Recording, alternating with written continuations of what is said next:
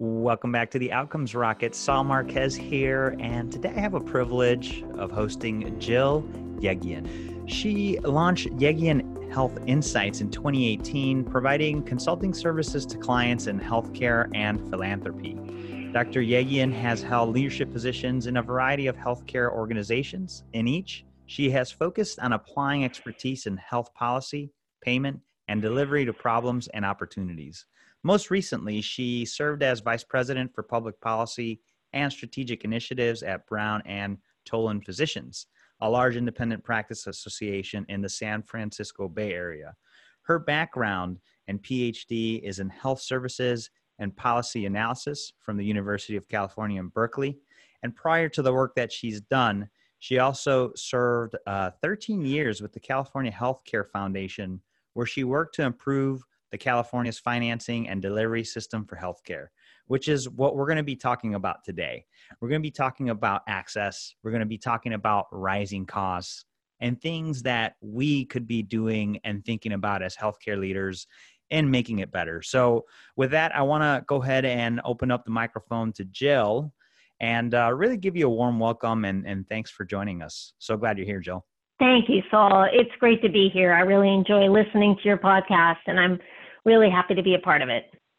Oh, awesome. So glad you're here. And and so, uh, you know, one of the things that I love asking and I'm curious about is what inspires you with your work in healthcare?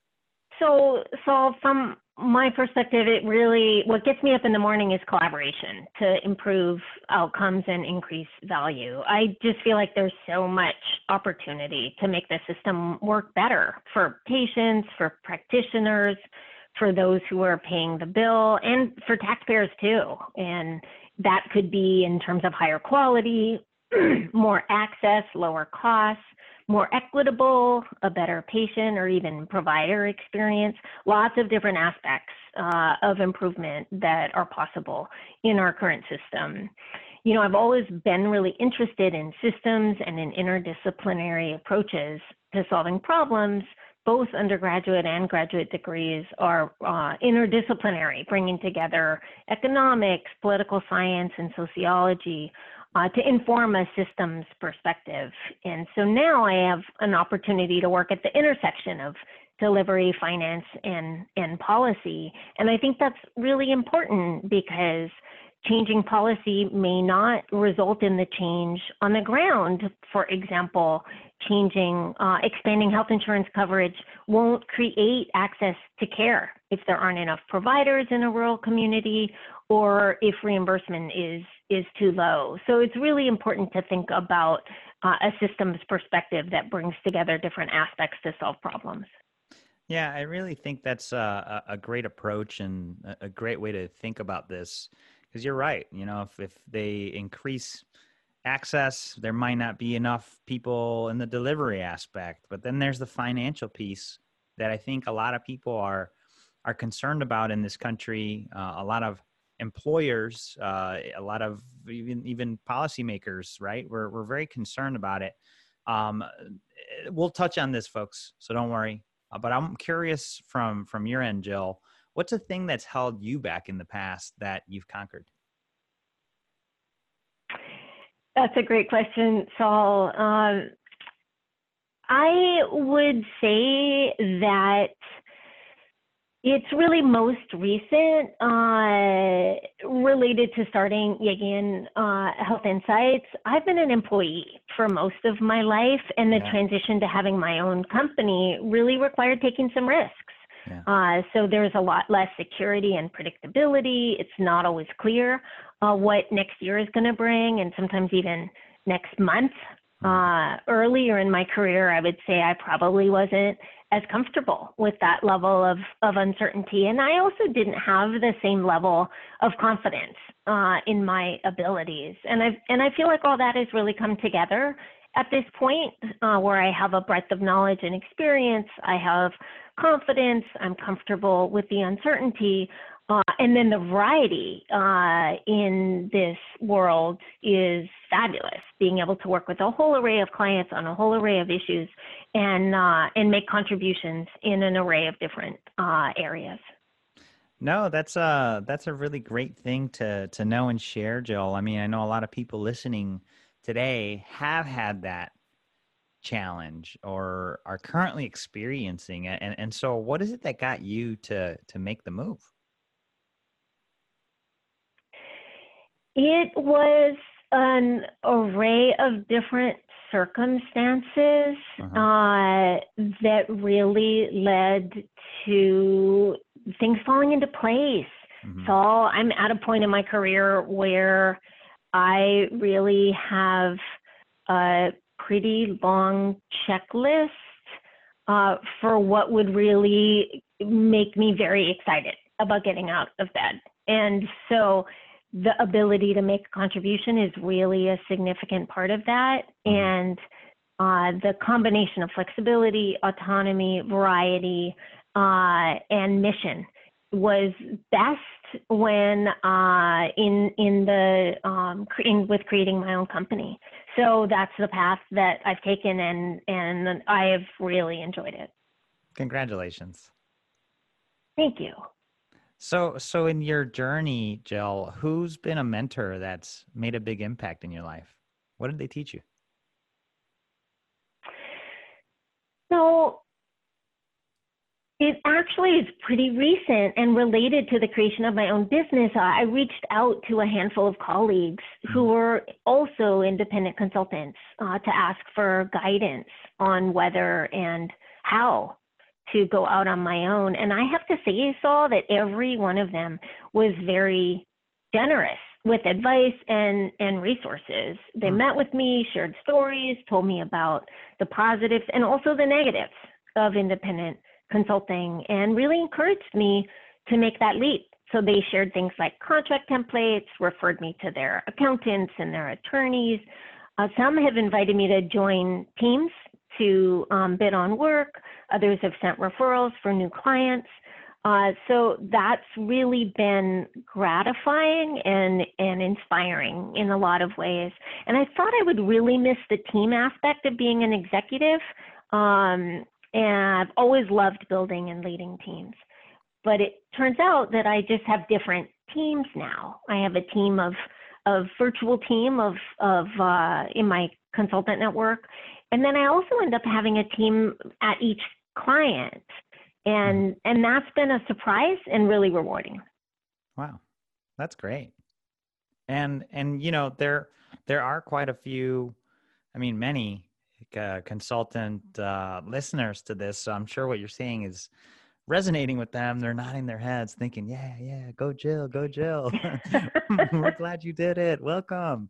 Um, it's such a cool community, and uh, and and very neat that you have felt the support and and uh, and and love that. And so today you're you must have a focus. So what do you think that biggest challenge in healthcare is that you're looking to tackle with your work?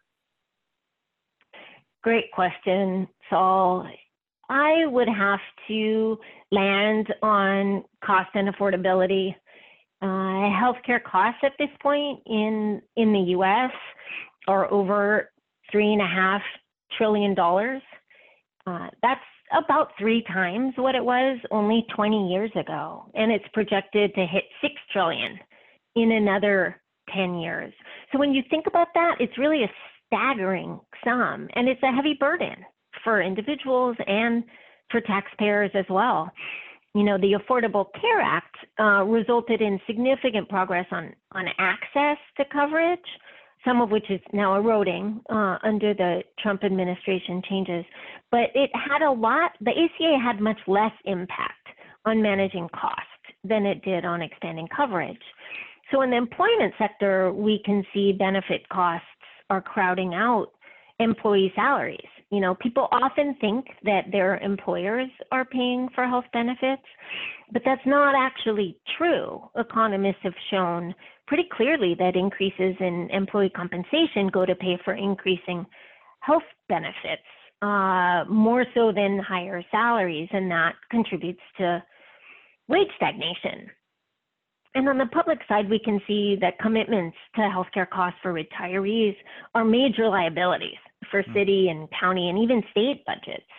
And there are other um, issues that you can see playing out in the national news these days as well. The med- uh, medical debt and bankruptcy is a huge issue.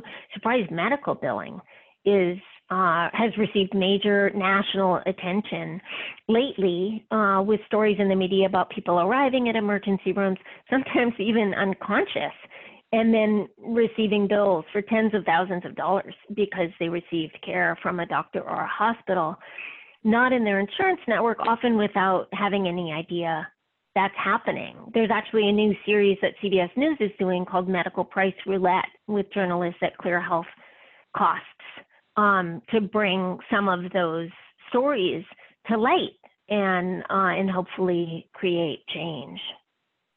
Well, it's it's definitely a problem, and you know the the neat thing about how you look at things, Jill, just with your interdisciplinary approach, the systems approach uh, kind of helps you take a step back and and thinking about how the you know one thing such as you know increased costs really means in healthcare really means there there's a, a wage stagnation. And what does that mean to the economy you know we got to be we got to be thinking about these things and and so this challenge obviously is a big one but what would you say holds us back uh, from from overcoming the challenge and and and who's responsible to r- resolve this well i think we're all responsible Saul. I think it's a it's a multi-pronged challenge. It's it's very uh, complex, um, and we all have a role to play. You know, mm-hmm. when you think about it on a per capita level, the um, that spending amount is about $11,000 annually. So if we just pause for a moment and, and reflect on that, that's $11,000 for every man, every woman, every child. And that's that's actually quite a lot of money. And so from my perspective, we I'd love for us all to sort of get on the same page about that's enough money. Like we should be able to provide great care and get great outcomes for that amount of money. It's about twice, more than twice, most other developed countries. Um, and they have better outcomes than we do on some key areas like infant mortality. So the question really is what can we do differently to get more out of the investment that we're making? Mm-hmm. Uh, I think because some of the things that go ahead. Yeah, uh, well, you know, my, my, where my mind was going, and I, it was because uh, one of the big arguments is, hey, if you curb costs, then you're shrinking business, right? And so, I like that you went to, well, how can we get more from what we're already investing? Absolutely, yes. I think, you know, we definitely don't want to put the brakes on innovation. And I think that's something that people get concerned about.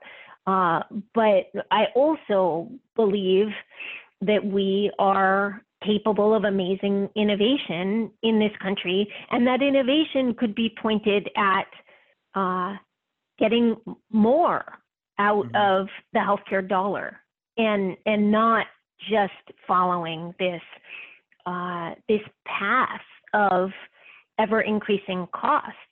I think some of the things that factor into it, because you were asking what holds holds us back. Uh, it's a very complex problem. You know, insurance all on its own makes all of us less concerned about price.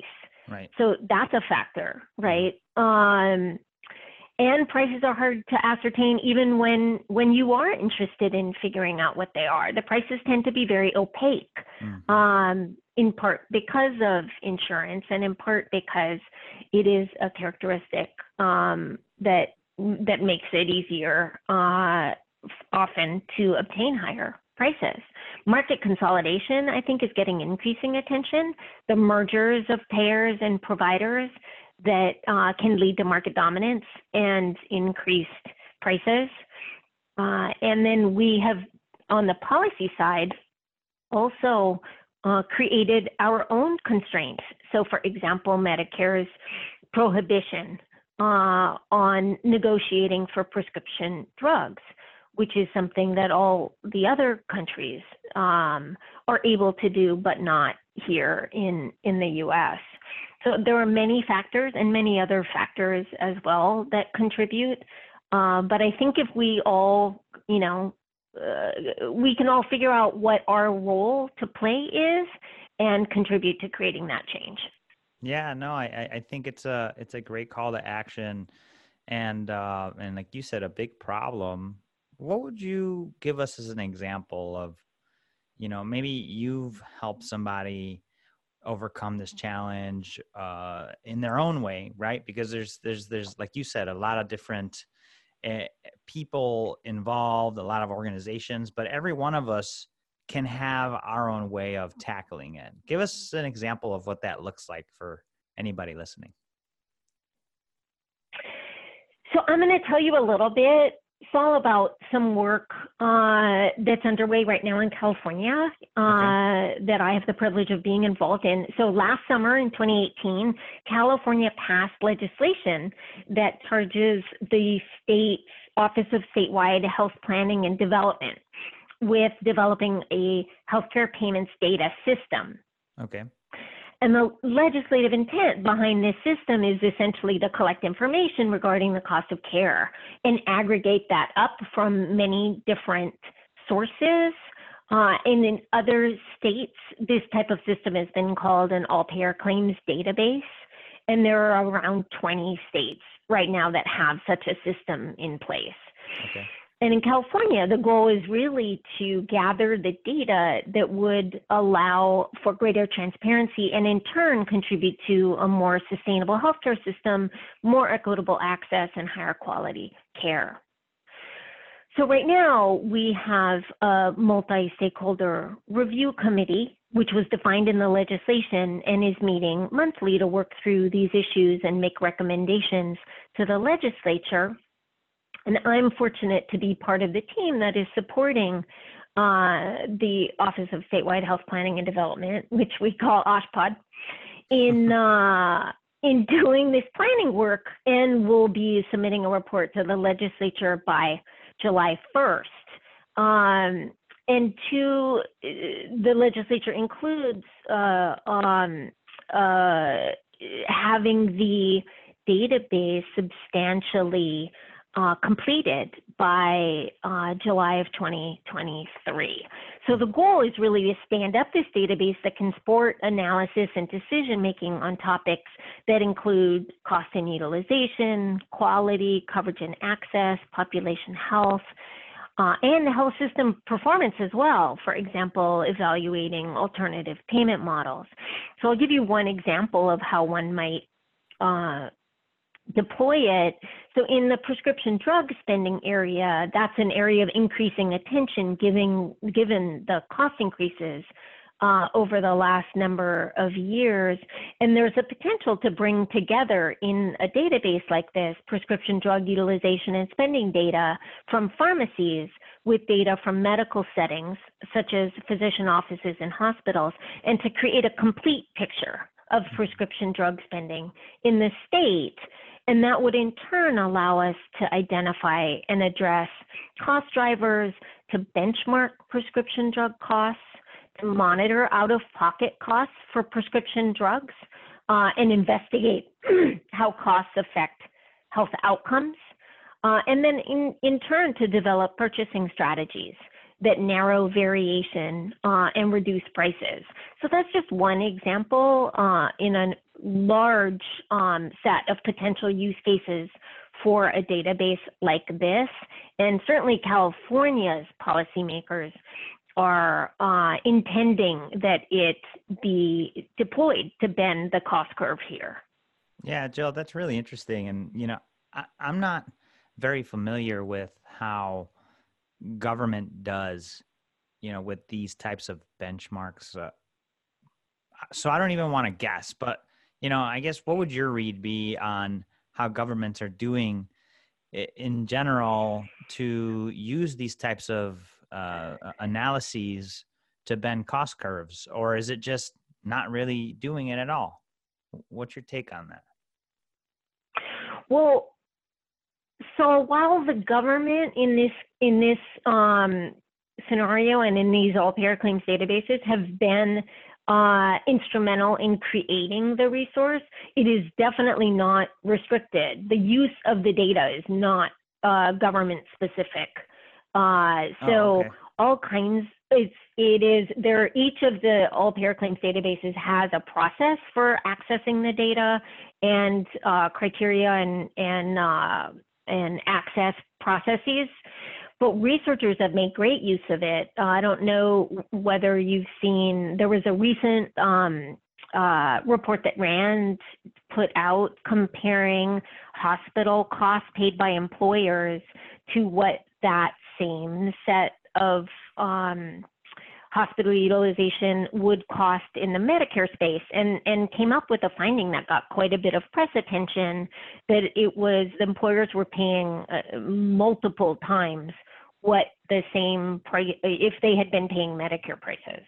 And that relied in part on all payer claims databases. So there hmm. are sort of policy relevant and industry relevant findings uh, that are coming out from all um, all kinds of research uh, venues. They've been published in health affairs and in, in lots of uh, different arenas.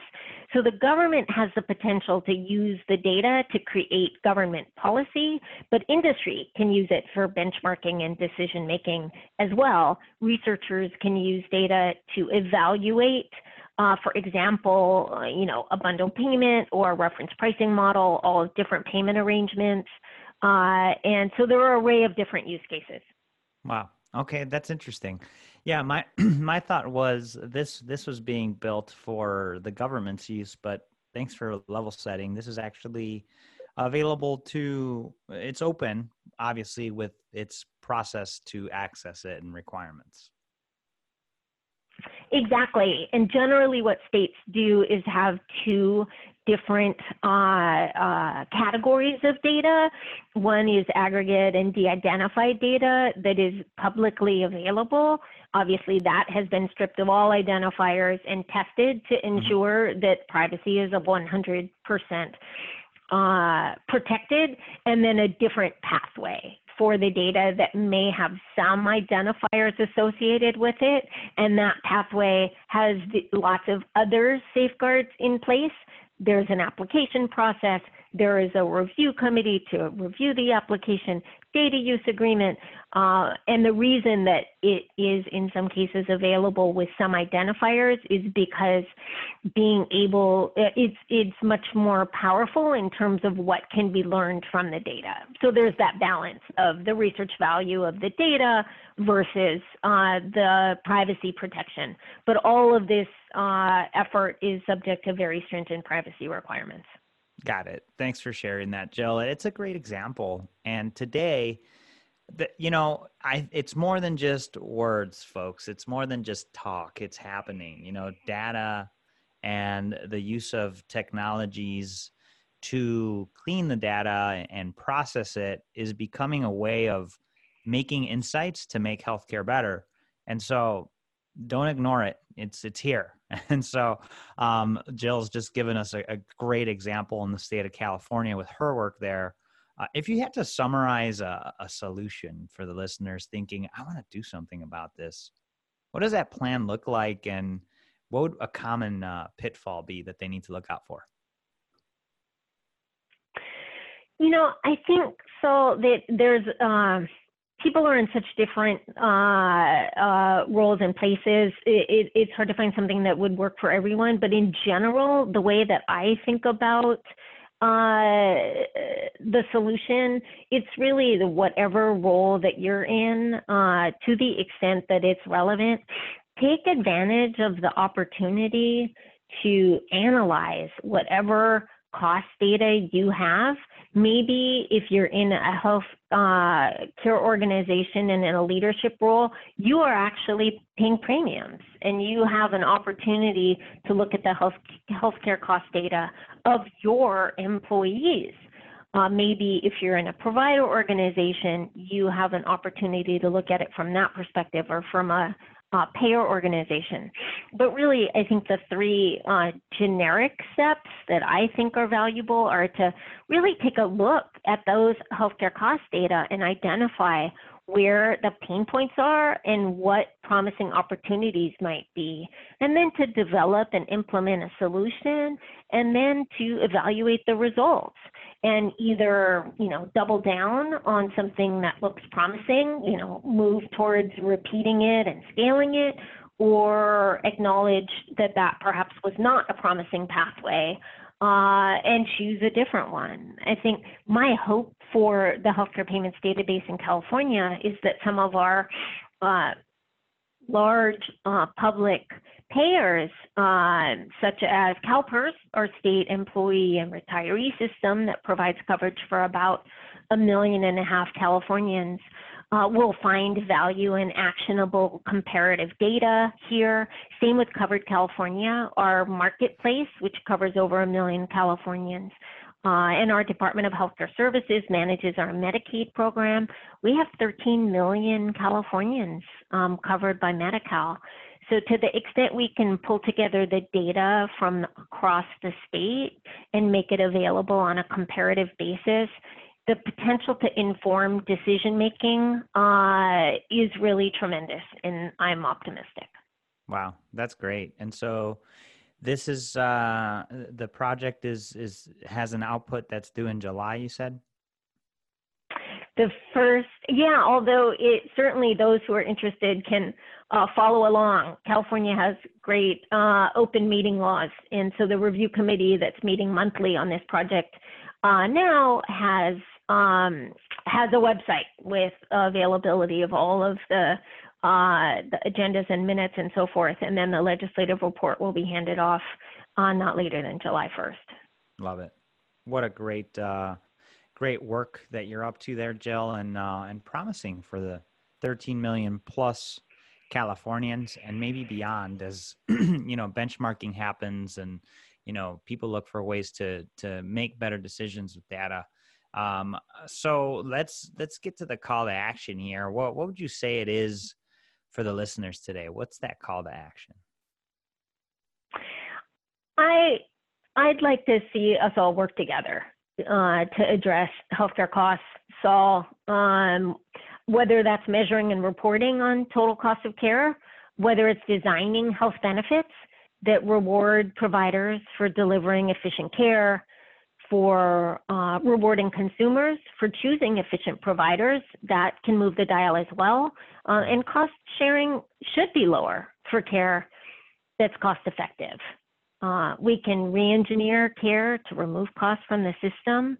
Um, we can identify and eliminate low value care choosing wisely is a uh, great example of that, uh, created by the American Board of Internal Medicine Foundation and is physician leaders uh, in specialty societies identifying the services uh, that, from their own perspectives, uh, are low value and can you know can be dispensed with.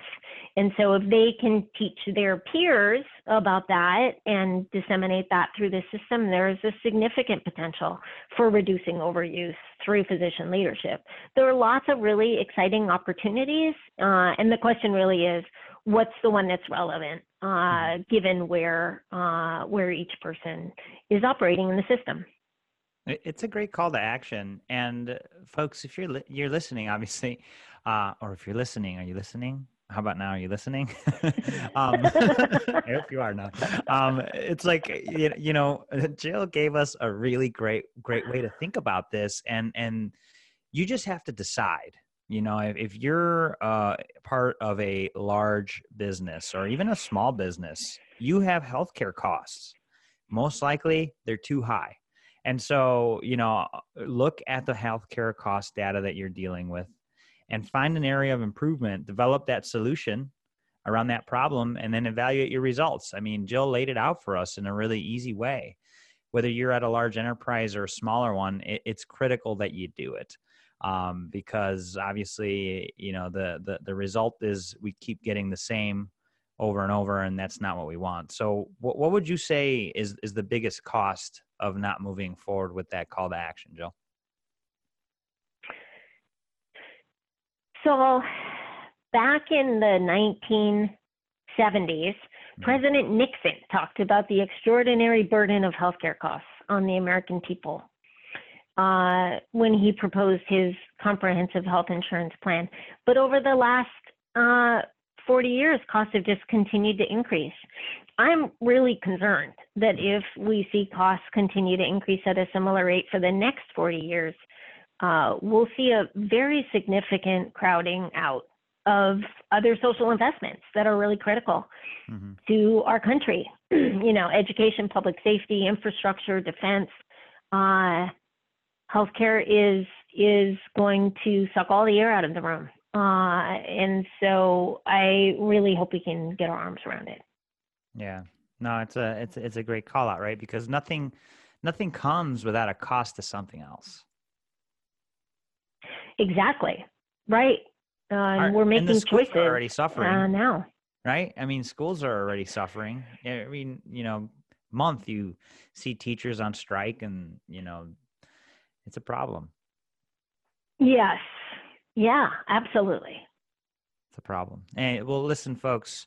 Uh, take take Jill's message to heart. I know I am. I'm already thinking about a couple things to do. I got I got a little posted here, Jill. I got a couple notes. um, so appreciate you. Counting on you all. hey, hey, hey! It takes it takes a village, right? And I know the people that listen Absolutely. to to this and are listening to your message, Jill, are are thinking about ways they could do their part. Um, so J- Jill, this has been incredible. I, I, I love if you could just share a closing thought with the listeners and the best place they could continue the conversation with you. Absolutely. So, you know, I did my th- my closing thought would just be uh, that we really all have a role to play in in bending the cost curve, and um, and I encourage everyone to uh, to put their shoulder to the wheel. The best way to get in touch with me is uh, LinkedIn. I'm easy to find. There are not very many Jill Yegians, and I'd love to hear from your listeners. Outstanding, Jill. And folks, take that call to action, do your part, and also reach out to Jill if you found today's episode intriguing. So, Jill, just want to say thanks again for your time. It's been fun. Thank you, Saul. Appreciate the opportunity.